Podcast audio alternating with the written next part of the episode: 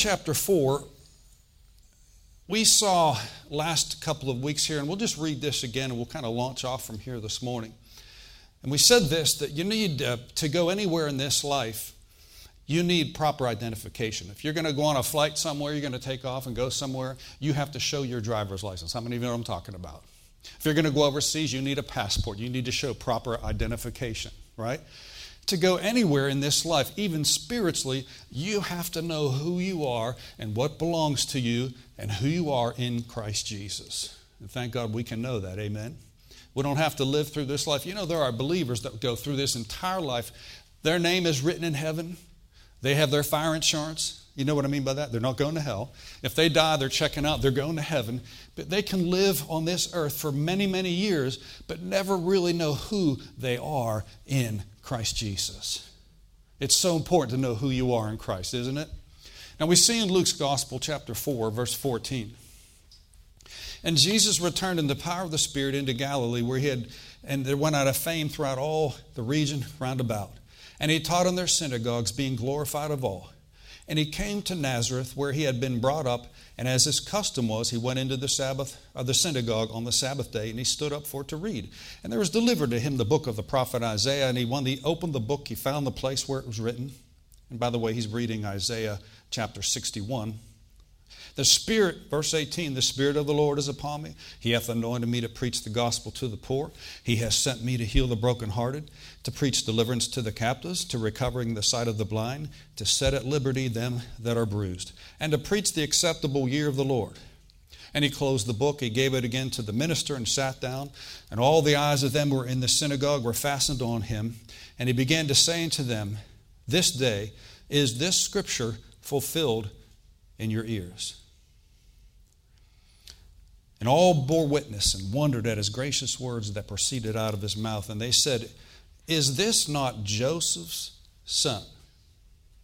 Now, we shared this over the last couple of sessions when we met, last couple of Sundays, that there's a difference between seeing somebody after the spirit and seeing someone after the flesh, right?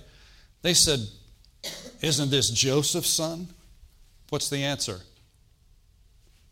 No, God's son.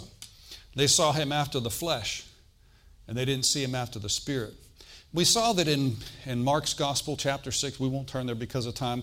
In Mark's Gospel, chapter 6, verse 5, it says, In Jesus, when he came to his own hometown, it says that he could there, not would there, do no mighty work, no mighty miracles, except lay his hands on a few sick people. And the Greek says, with minor ailments.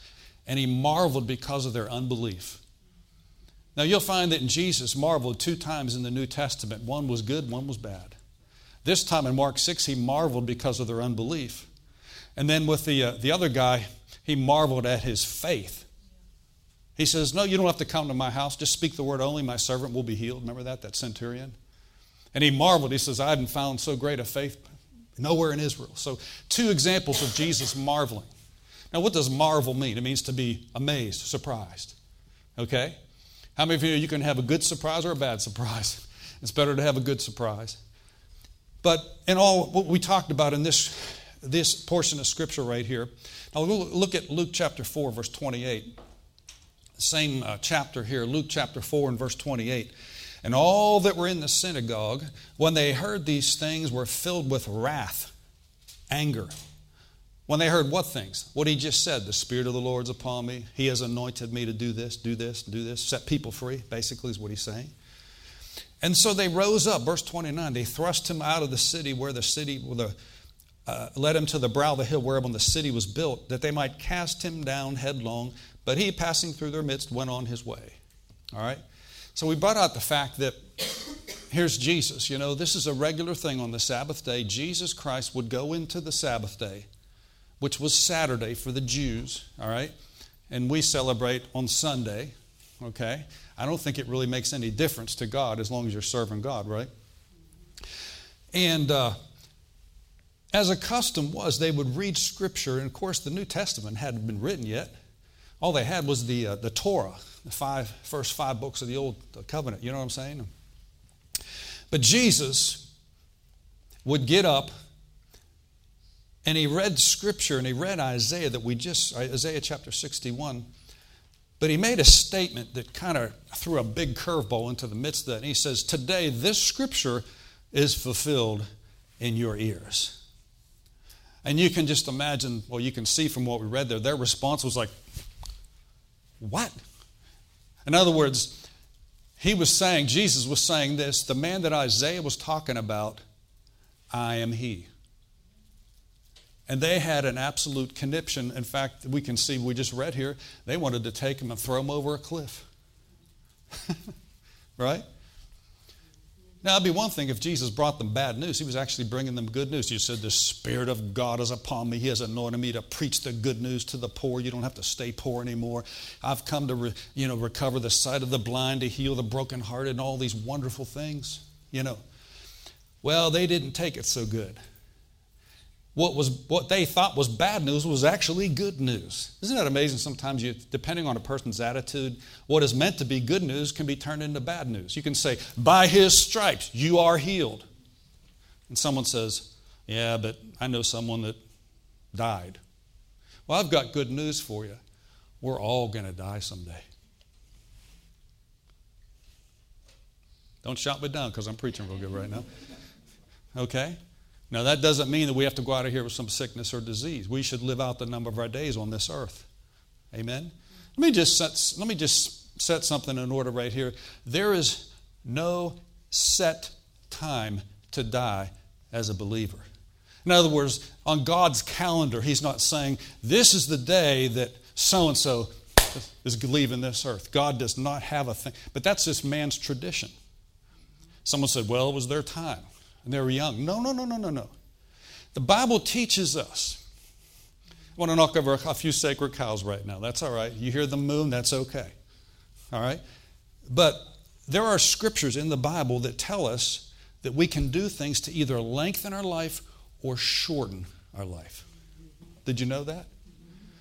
Ephesians chapter 6 says, Kids, children, obey your parents. Know this, in the Lord that it might go well with them, that they might live long upon the earth. Did you know that? When, when no matter what age you are, if your kids, if you obey your parents in the Lord, that's the key right there, in the Lord, in the things of God. It says, God says it'll go well with you, and you'll live a long life on the earth. Amen? Now, I was just thinking of this, uh, this account that actually happened. Brother Kenneth Hagin, my spiritual father, had uh, uh, gone to heaven. The Lord took him to heaven, and his sister, his sister was healed of uh, under his ministry. She had uh, come down with uh, terminal cancer. And she was healed supernaturally by sitting under the Word of God under Kenneth E. Hagin's ministry, her brother. All right? And, uh, and a few years later, it came back on her. Okay? But what you don't realize is this is she what she what it took to get her healed the first time when the devil came back with a counterattack. How many of you know the devil will always try to come back with a counterattack? And you have to be ready for that.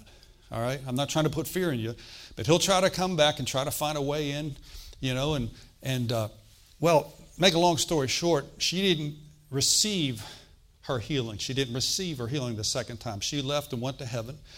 And uh, and Brother Hagin, the Lord took him to heaven. And when he went to heaven, his sister was, was standing there right next to Jesus. And she, uh, she came up to him in, the, in this vision. She, he's in heaven, literally in heaven. And she comes up to him and she says, Kenneth, don't feel bad that you couldn't get me healed this time. There was a reason why I couldn't receive healing this time. He says, she, he, she said, but you just keep preaching the way you're preaching, you know? And she goes, I'll tell you what you can do, though. She says, My son has not been living for God. He was a believer. His name was Jerry. My son hasn't been living for God. And she said, uh, You go back and you tell him that things will never go the way they should go in his life unless he surrenders to God. He was running from God. He was running from God. You know people that run from God? Not a wise thing. He was running from God. He knew Jesus. And uh, so the Lord sent him back in his body, you know, and he had the opportunity to meet with Jerry, okay? And by the way, he is now a pastor. He's been a pastor in Dallas, Texas for many years, okay? And he shared with uh, his, his nephew, his sister's son, what, what she experienced, what he experienced in heaven. And you know what? He got on his knees basically and repented and said, Lord, forgive me, forgive me. And he surrendered his life to the Lord. And then God called him to the ministry. And now he's a pastor for many years in, in the city of, of Dallas. Amen. But she said his sister was there in heaven. How many of you know when your relatives leave, man, they check out, they're going to heaven. Amen. That's the first thing you'll see when you go to heaven as believers. You're going to have a big family reunion. Amen. And I'll tell you what, they wouldn't, if they had the opportunity to come back, they wouldn't come back. How in the world would they want to come back after being in the presence of God in heaven? Amen. In my Father's house are many mansions, the Bible says. Glory to God. But she told him, she says, Tell my son Jerry that, th- unless he surrenders to me, he knew the Lord, but he wasn't serving God. Amen. How many of you know you can know the Lord and not serve God? You can know, I know the Lord, but not walk with Him. You're not walking with Him. You're not walking with God. And she said, Life will go miserable unless he surrenders to the Lord. It won't turn out the way he wants it to turn out. And I wonder sometimes, I wonder why things in people's lives don't turn out the way that they really should. It, and I think it, a lot of it goes back to are we putting our heart into serving God? Do we only serve God when it's convenient? When things are looking good? But when your back's up against the wall and the pressure's on, what do you it shows a lot about our, our heart, doesn't it? When we're under pressure, when we are we are under pressure, what comes out of our heart at that time will determine who we really are. Sometimes that can shock us. are you with me now? It's getting quiet. But you know, this is this is meant to be an encouragement today because we can decide if hey, you're on this earth, your heart's beating in your chest, you're breathing today, there is time to change. Amen. The word repent simply means to make an about face, to do a 180. To turn, you're going this way, I'm going to go this way now. And it just pays to serve God. The scripture tells us that godliness is profitable, having promise of the life that now is and that which is to come, the future life and the present life right now. Glory to God. And so, uh, in this scripture right here, Jesus identified himself, and he says, Isaiah was prophesying oh, approximately 500 years before he made this declaration. He says, I am the one that Isaiah is talking about. Now, we, we brought out this fact that Jesus found himself in the scriptures, and that's, we're talking about proper identification. Jesus found himself in the scripture. And when he found himself in the scripture, he looked at the word and he said, That's me. The Spirit of the Lord is upon me. Amen. And you know, Jesus preached that sermon in every town that he went to. He preached basically the same thing. The Spirit of, and if the people believed what he was saying and received what he was saying, then they received the miraculous. They received the miraculous. I often wonder sometimes because I, I see in a lot of places, and particularly one in Africa, where I see uh, missionary friends and acquaintances that I have that go over there, and they preach the gospel, and there's such signs and wonders and miracles. I mean, blind eyes popping open like it's nothing. You know what I'm saying? Just a commonplace thing. Well, their culture over there is they're taught to believe. Where in America, we've been too educated. Do you know what most of the most of the, the universities that are in America today, especially in America, are embalmed with unbelief and against Christianity, mocking Christ, mocking Christianity, embracing Islam, embracing Buddhism, embracing foreign religions, but rejecting Christ and making fun of Christians. And there are a lot of, a lot of times people send their kids into these devil's dens of colleges, so to speak, where they used to have a belief system. Then they go into these ungodly universities and they come out there questioning whether they believe in this or not. Okay? Well, what is that? That's a demonic mindset that's in the people, in the hierarchy, educated people. Okay? Education's not bad, but my God, if it stands in the way of your belief system, something's seriously wrong with that. Amen? But Jesus stood up and said, Today, this scripture is fulfilled in your ears. He located himself in the scriptures. John the Baptist found himself in the scriptures. We said last week that there are about 140 scriptures, and I have them up here. If you'd like one after, I've got four or five copies left up here. If you would like it, you can take them with you. And uh, if we run out, I'll bring some more next week. How do you find yourself in the scriptures? Well, there are f- these particular phrases. I made mention of this again. And this is how we learn is by repetition. Well, you still see the phrase in Christ, whom, by whom, in whom, through Christ. 2 Corinthians 5.17, you don't have to turn there, but Bible says, therefore, if any man be in, in Christ, say the word in Christ. If any man be in Christ, say, that's me. you're in Christ. When you're born again, you are in Christ. If any man be in Christ, he or she is a new creature. Old things are passed away, and behold, all things are become new. Glory to God. Amen. When I, when I came to Jesus Christ, I did not have a I did not have a hard time giving up my old party lifestyle. It wasn't hard. Because what I got in place of that, you see, God's not opposed to you getting drunk. It's just how you go about doing it. How many of you know that? Ephesians chapter 5, it says, Be not drunk with wine. It says, Don't be drunk with wine or alcohol, but be filled with the Spirit, yeah. speaking to yourselves in psalms and hymns and spiritual songs. And listen, on the day of Pentecost, they got so, this is 9 o'clock in the morning.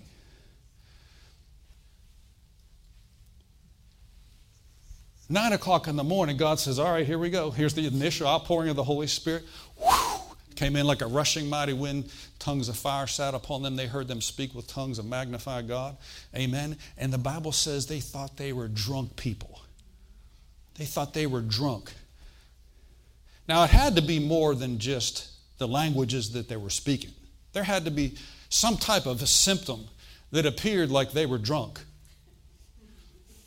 I'm not going to have a hand show, but how many of you ever gotten drunk before? You know what I'm talking about. Okay?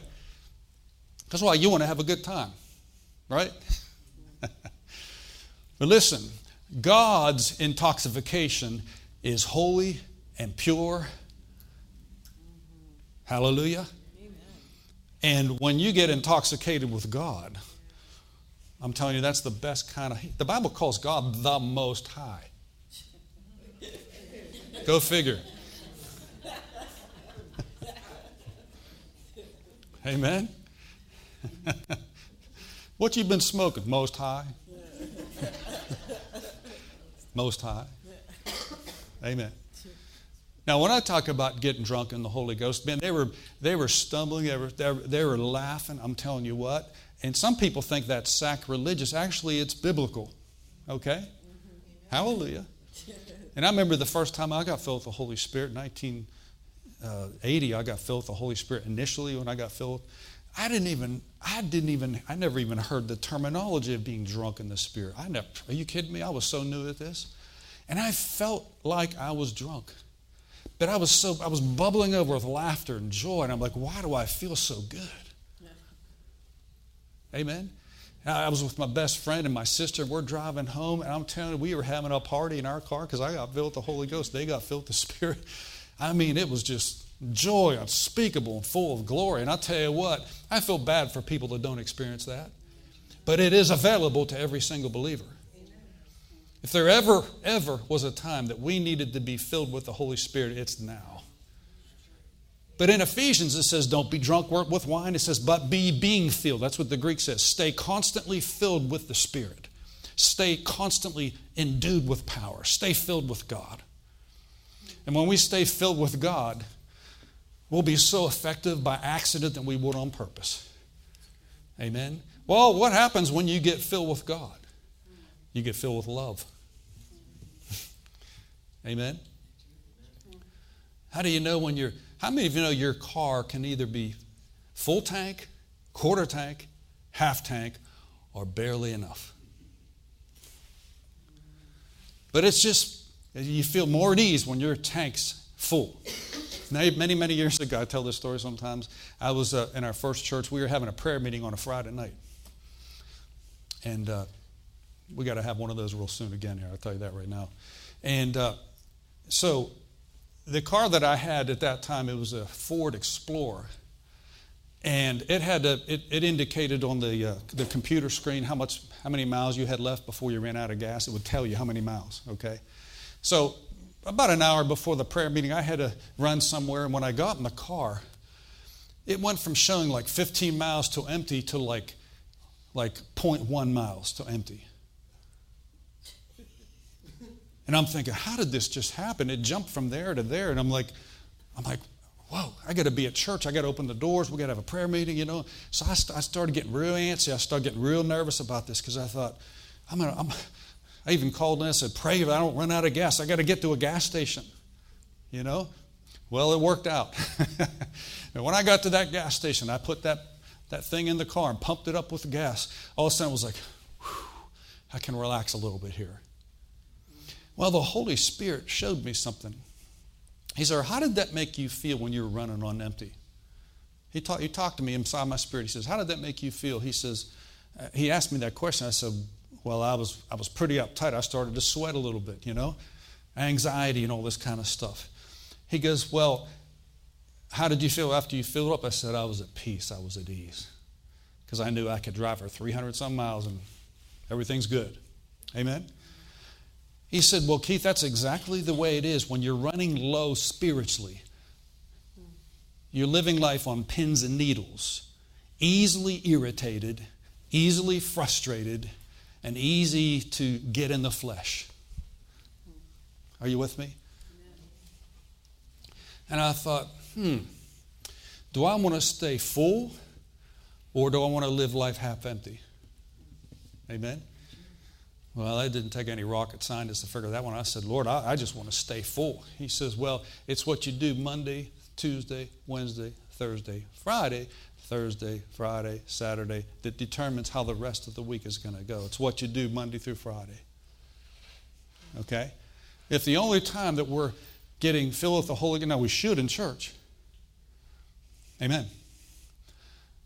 But if the only time that we're opening our Bibles and hearing things is only on Sunday, that's not enough. That's not enough. We've got to take some scripture, at least one scripture a day, two scriptures a day, and uh, pray a little bit each day and stay filled with the Spirit. Stay filled. And when you stay filled, it's not you won't get so easily irritated when things don't go your way. How many of you know there's sometimes you get up and things just don't go exactly your way? People make statements like, well, I got out of the wrong side of bed. That has nothing to do with it. Right?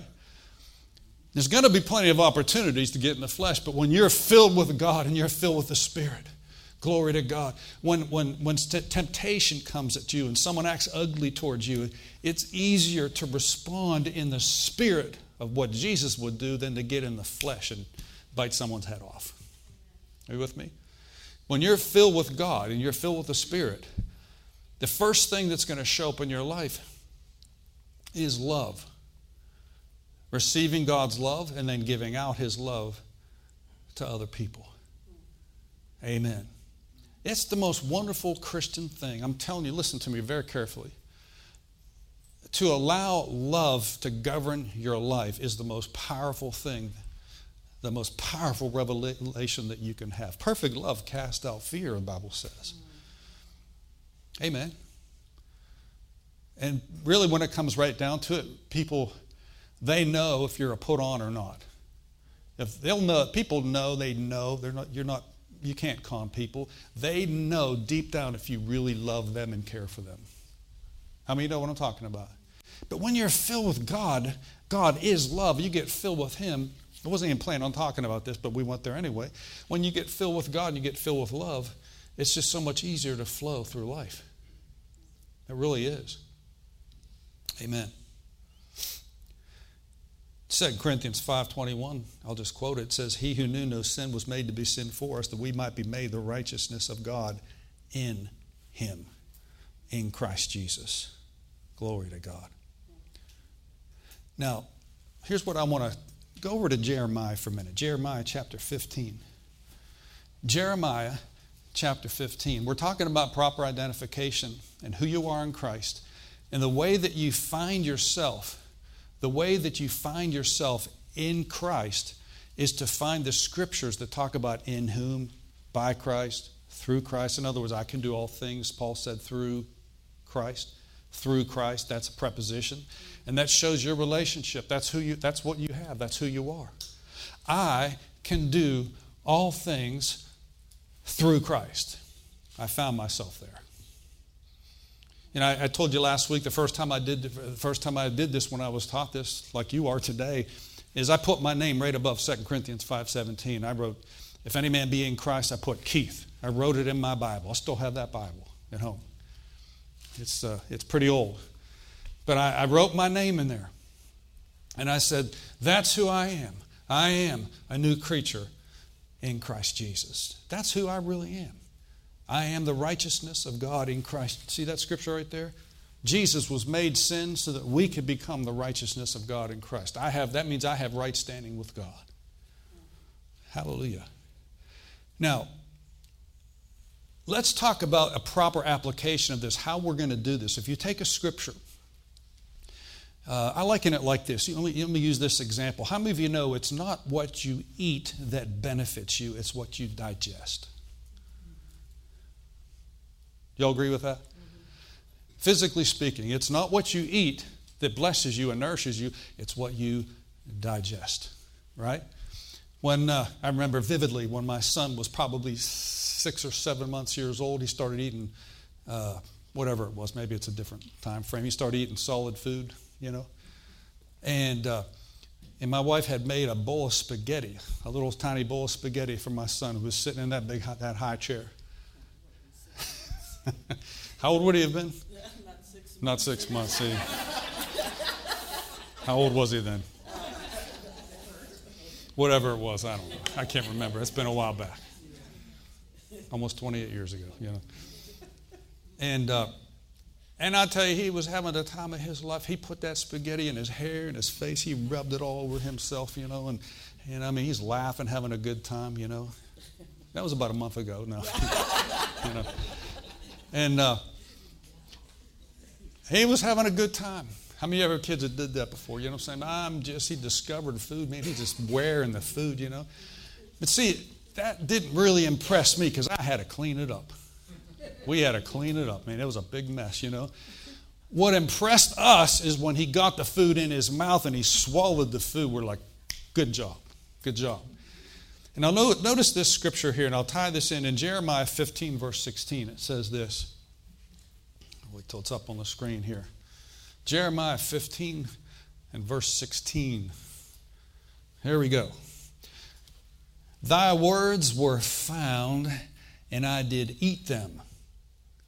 Hmm. And thy word was unto me joy and rejoicing in my heart. We'll stop right there. Now, notice that Jeremiah said this. He says, I found your words, Lord, and I ate them. And I ate them. Okay? Can I borrow, borrow someone's Bible for a second? Can I borrow your Bible just a second? He said this, I words were found and I did eat them. Does that mean he took his Bible and went and took a chunk out of it? No. He said, Thy words were found. I'm sure Lisa's glad I didn't take a chunk out of her Bible right now. Amen. But I'm just making a point. He said, Thy words were found and I ate them. Okay? This is meditation. Meditation is digestion of the Word of God in your body. How many of you ate before you came to church today? Raise your hand. Just a few of you. How many of you ate over the last 24 hours? Raise your hand. Only a few of you have. The rest of you on a big 40 day fast or something, right? All right. How many of you ate food in the last week? Raise your hand. Okay. Now, your job was to eat the food, and once you ate the food, your body knew what to do with it. Your job was to eat it, swallow it, and as far as you're concerned, it's done. Your job is done. When the food goes down into your stomach, you know, and I don't know all the technical terms, but you know, it, it knows what to do with it. It breaks it down in a form that, that extracts nutrients from the food that you ate and sends it to the rest of your body to nourish you today. Now, it's not the Word of God that sets you free, it's the digested Word that sets you free. And the way that you digest God's Word is to meditate is on the Word of God, to meditate, to think, to ponder. Now, sometimes when you say the word meditation, people think of Far Eastern religions. Let me tell you something God's the one that invented meditation. But to meditate on the Word of God. Well, that just sounds like a lot of work, Pastor Keith. Well, let me ask you this Do you know how to worry? Anybody here ever worried before? Guess what? You meditated, but on the wrong thing. and most of the stuff that you worried about, worry about, hasn't even happened in your life but your body's preparing for a failure. That's what fear does. Right?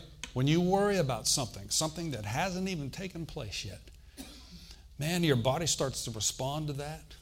I remember way, way back in the day, way back, uh, I had some things happen. Uh, we had some things come against us. And uh, I started developing an ulcer for fear and worry about this particular thing. Man, I, I had to repent for that because I was wrong for not trusting the Lord. I had to get back in faith, get back in rest, get back in peace, and say, Lord, forgive me for not trusting you. When I, you see, when you worry and you fear, do you know that's pride? Did you know that? Now, when we think of pride, we're, we often think of the guy that, or the lady that struts down the street. Man, they just cocky and big head, you know, can barely fit through the door, right? But there's, I'm telling you, that's, that's pride, don't get me wrong. But there's a more subtle, most dangerous form of pride is worry habit.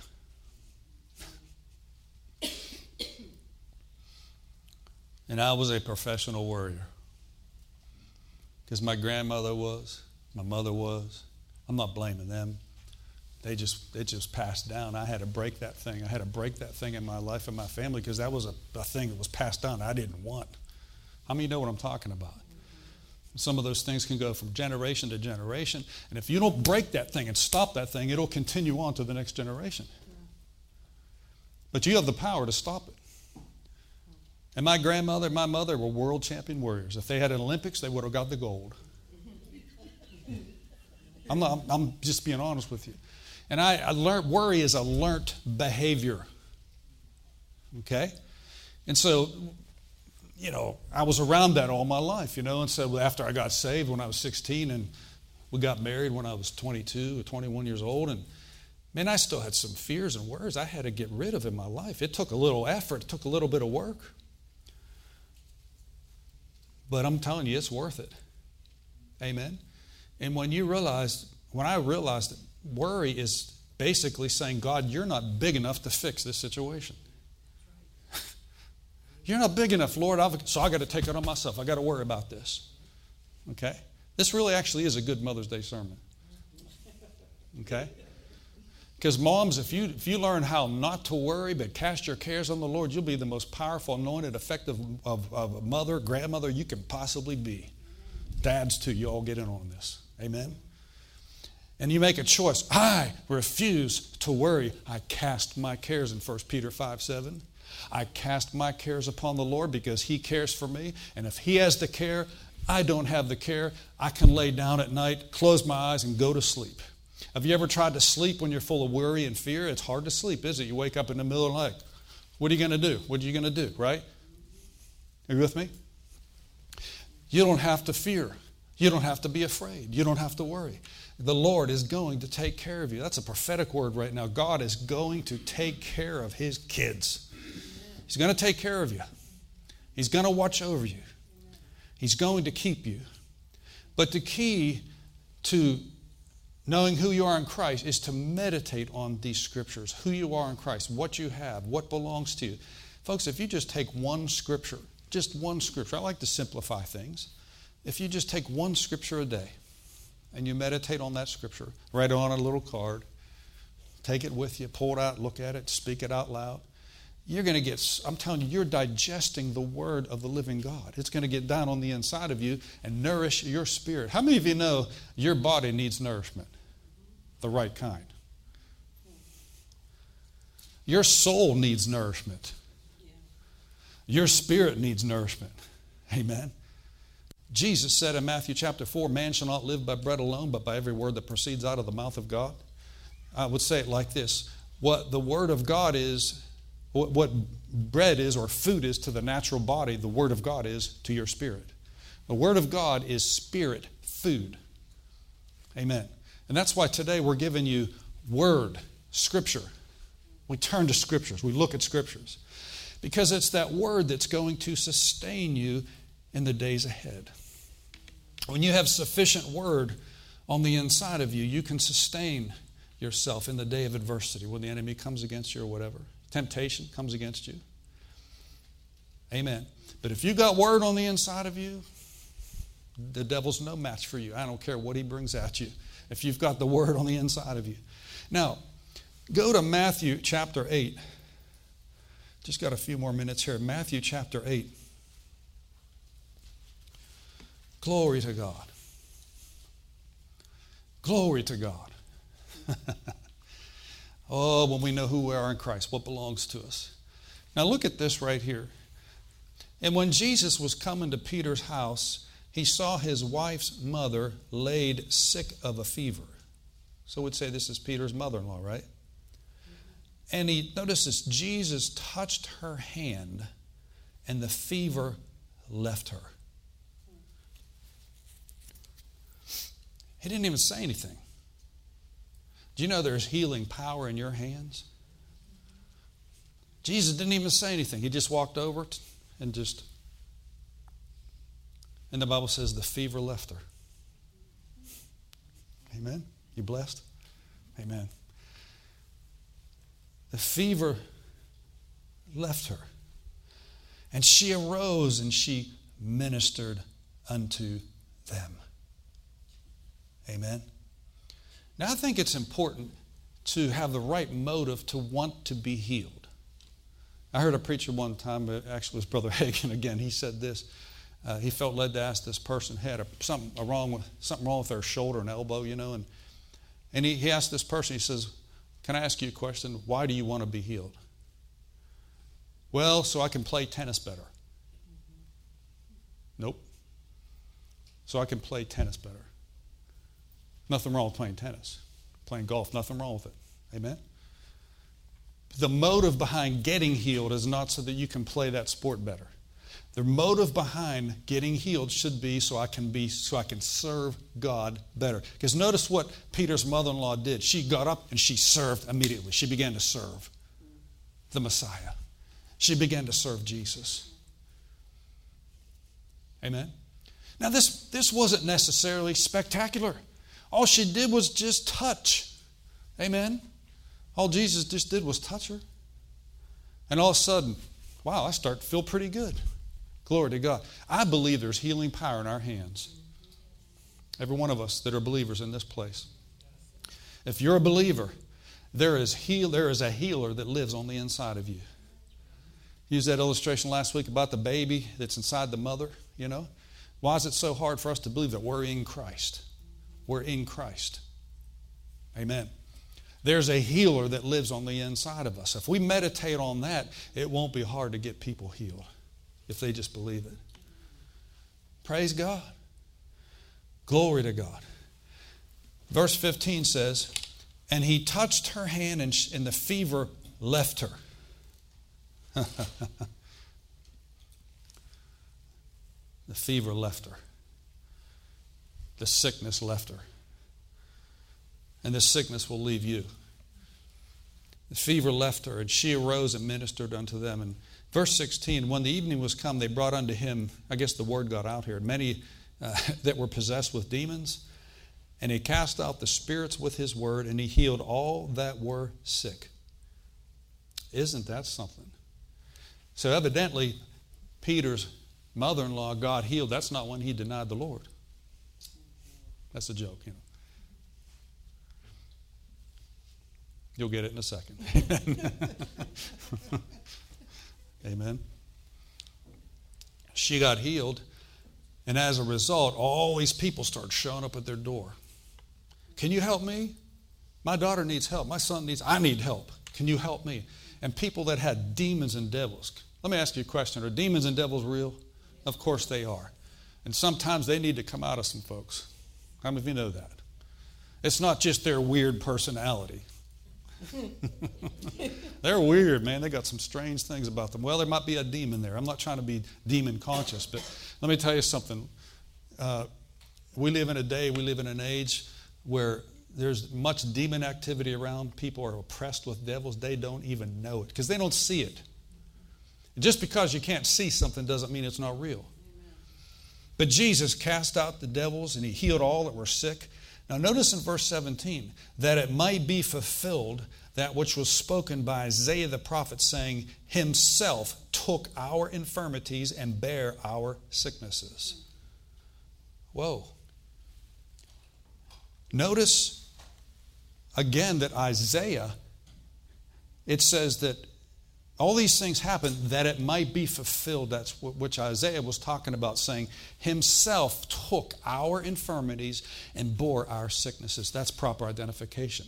Jesus took my infirmities and He took my diseases, and what He bore, I need not bear. if I meditate upon that and I swallow that and I digest that, when sickness and disease tries to come against my body, I'll have sufficient scripture nourished in my spirit to say, No, you don't, devil. Now, listen. It's not wrong to have symptoms because symptoms, it's like this. It's not wrong to be tempted, it's wrong to yield to it. Every believer, Jesus was tempted. It's not a sin to be tempted. Okay? That, that should help a lot of people. It's not a sin to be tempted. That doesn't mean you're an evil person. Jesus was tempted, but he passed it up. Okay? You can be tempted to do wrong. You can be tempted to have a wrong thought towards someone, an evil thought. That doesn't mean it's your thought. Okay? So just because you have a bad thought, some evil, an evil thought comes to you, doesn't mean that that's you. How many of you know? I'd be, for the most part, all of us from how many of you know if you're honest with yourself, you're going to have bad thoughts towards someone during the course of a week? How many know what I'm talking about? Maybe before you showed up here today, you got a bad thought. Yeah. Got to shake this off so I can receive today. That doesn't mean it's your thought. But notice this right here that it might be fulfilled that was spoken by Isaiah the prophet, saying, Himself took our infirmities and bare our sicknesses. Now let's go over there and we'll close here what he's referring to in Isaiah 53, and we'll stop here. In Isaiah 53, this is the scripture that, that Matthew 8:17 is referring to right here, okay? Matthew 8:17 in verse, uh, let's start with verse 1 here. Isaiah the prophet is prophesying about the Messiah, about Jesus Christ, about 500 years before he became flesh. Now we know that he did pre exist with the Father. He's never had a beginning, never had an end. But he became flesh. There was a time in he became flesh, but he always existed, always. Who hath believed our report? And to whom is the arm of the Lord revealed? He shall grow up before him as a tender plant as a root out of dry ground, who hath no form or comeliness that we should desire to see him. There is no beauty that we should desire him. So, in other words, he's saying here, he's not going to have these physical characteristics that are like a movie star.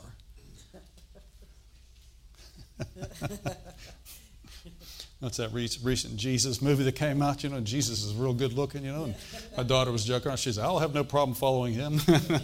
you know what I'm saying? but it says right here, She's not in here now, I can say that. So I'll follow that, Lord. oh, my, praise God. But notice there, there was no outstanding physical characteristics about Jesus. In fact, very little, nothing is really said about Jesus' physical characteristics in the New Testament. It said, man, he was tall, dark, handsome, brown eyes, wavy hair. Didn't say anything about that. But it does, does talk about his gracious words that proceeded out of his mouth. It's not so important what Jesus looks like, it's what, what is he saying. That's the important thing.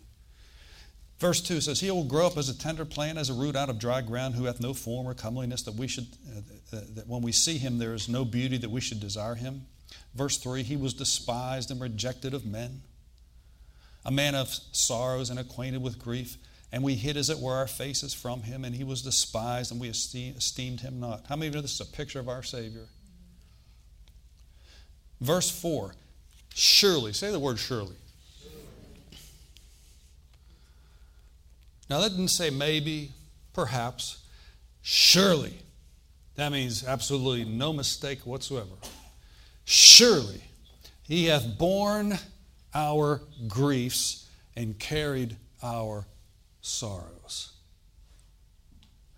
Now, I'm not a Greek scholar, but I've got books that are. Okay? And you might have a translation that says this. The word griefs and sorrows is actually in the Hebrew. Old Testament was written in Hebrew. It says, Surely he hath borne our sicknesses, that's the word griefs, and carried our sorrows, pains. How many of you have a translation or a, or a margin that says that in your Bible? Okay. That's what the Hebrew word says. Now they translated in the King James here, saw you know, griefs and sorrows, but actually he bore our sicknesses and he carried our pains. That's why Isaiah or Matthew said, Himself took our infirmities and bore our sicknesses. He translates it. He's referring back to this scripture right here. He became our substitute. He took our sickness, He took our pain. And notice the rest it says, but He was, verse 5, He was wounded for our transgressions, our transgressions. He was bruised for our iniquities. The chastisement of our peace was upon him, and with his stripes we are healed. Say that. We are healed. One more time. We are healed. Now, Peter, in his letter, I'll just refer to it, 1 Peter chapter 2, verse 24 says, Who his own self bore our sins in his body on the tree, that we, being dead unto sin, should live unto righteousness, by whose stripes ye were healed. Now, Isaiah says, are healed. But Peter's looking back. By whose stripes ye were healed. Now, is were past, present, or future? It's past tense, right? I was healed. I was forgiven. I just have to receive it.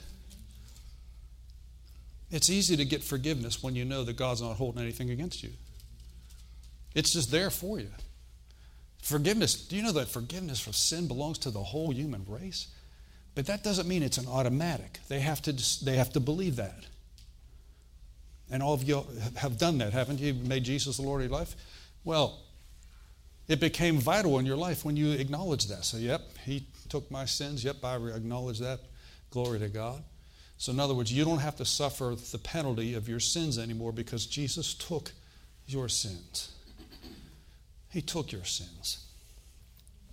Amen? And just as he took your, your, your, just as he took your sins and iniquities, the Bible says, he also took your sickness and he carried your pain. And by his stripes, those lashes laid across his back by the Roman whipping post from the Romans, you know, these wicked, evil leaders. Those stripes laid on his back were laid on there for your well being. Your well being. So when you meditate on it, like you think about that, Lord, mm, you can envision that. I can, you know, if I, you can envision it whatever you want. How many of you know that? If I had you close your eyes right now, I said, picture a big dog, black dog, with white polka dots. now, can you see that? with a long black tail.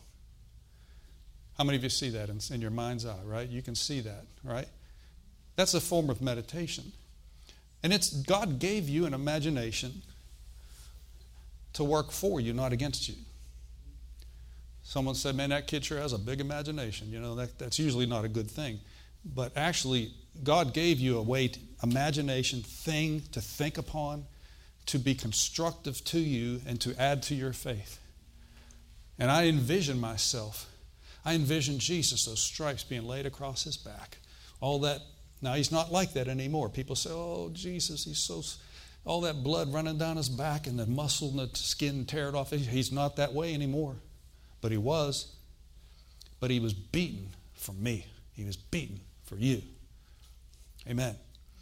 So, uh, I don't have to walk through life beaten down with pain and with sickness. Now, that would include arthritis. What Arthur shows up, you say, You got to go.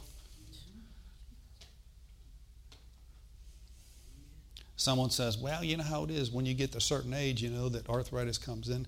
Arthritis is of the devil, it's from the pit of hell. And it doesn't belong to me or to you.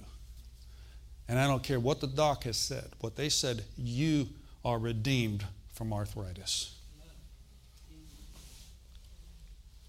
And I release that right now. I release those that have had symptoms of arthritis in your body right now. I loose you in the name of Jesus from arthritis. I speak to the spirit behind arthritis right now that, that's in this body. I tell you right now, Satan, get out, leave, depart now out of every body that's in this place. In Jesus' name, right now. And I thank you, Lord, for new, newfound freedom and liberty from arthritis, joint pain neck pain, back pain. I loose you from the spirit of arthritis right now. I break its power in Jesus' name over this congregation, over everybody here right now. Ha ha ha ha ha ha. Shoka, shoka lebrakaya. No more arthritis. No more pain. Arthritis is pain, isn't it? Anybody here had a bout with that here and there? Arthritis? Raise your hand. Okay. No more. No more. Say out loud, I will not accept, any, more pain, in my body. No, arthritis has any dominion over me. in, Jesus name. I am redeemed, from arthritis from all pain and all sickness. In Jesus' name. Amen. So I wanted to share that with you. It, I could teach on this all day long and never exhaust the subject. There's so much in the Bible about this, you know. But in, in Jesus Christ, you are forgiven. In Jesus Christ, which you are, you are healed. You are healed. Right now. When you meditate on these scriptures, just like Matthew 8 17, you're starting to digest that. It gets down inside your spirit. Healing starts to manifest, it, it digests in your spirit. I don't know how it works. I don't even know how my own digestive system works. We got to get over this thing of trying to figure everything out. We can be so inquisitive, like, well, how's that work? You know? Well, listen, the Bible says the farmer plants the seed, waters the seed, and the, the seed springs up, but the farmer doesn't know how it works, but it just works. You don't know. That's in Mark chapter 4 about the seed of the word. He knoweth not how, it says. But he's, I know how to plant a seed. How many, you know, that, that's, anybody could do that. Right? How many of you here could plant a seed? But how it grows, that's not up to you. Your job is to plant the seed water the seed, and the Bible says God gives the increase. One plants, one waters, God gives the increase. Our job is not to do the increase, it's God's job to do the increase. But our job is to plant the seed and then water the seed with the scriptures. Water. The first time you hear a scripture, a word, or a truth, it's a seed. The second time you hear the same truth, you're watering the seed. Okay? But God giveth the increase. God gives the increase.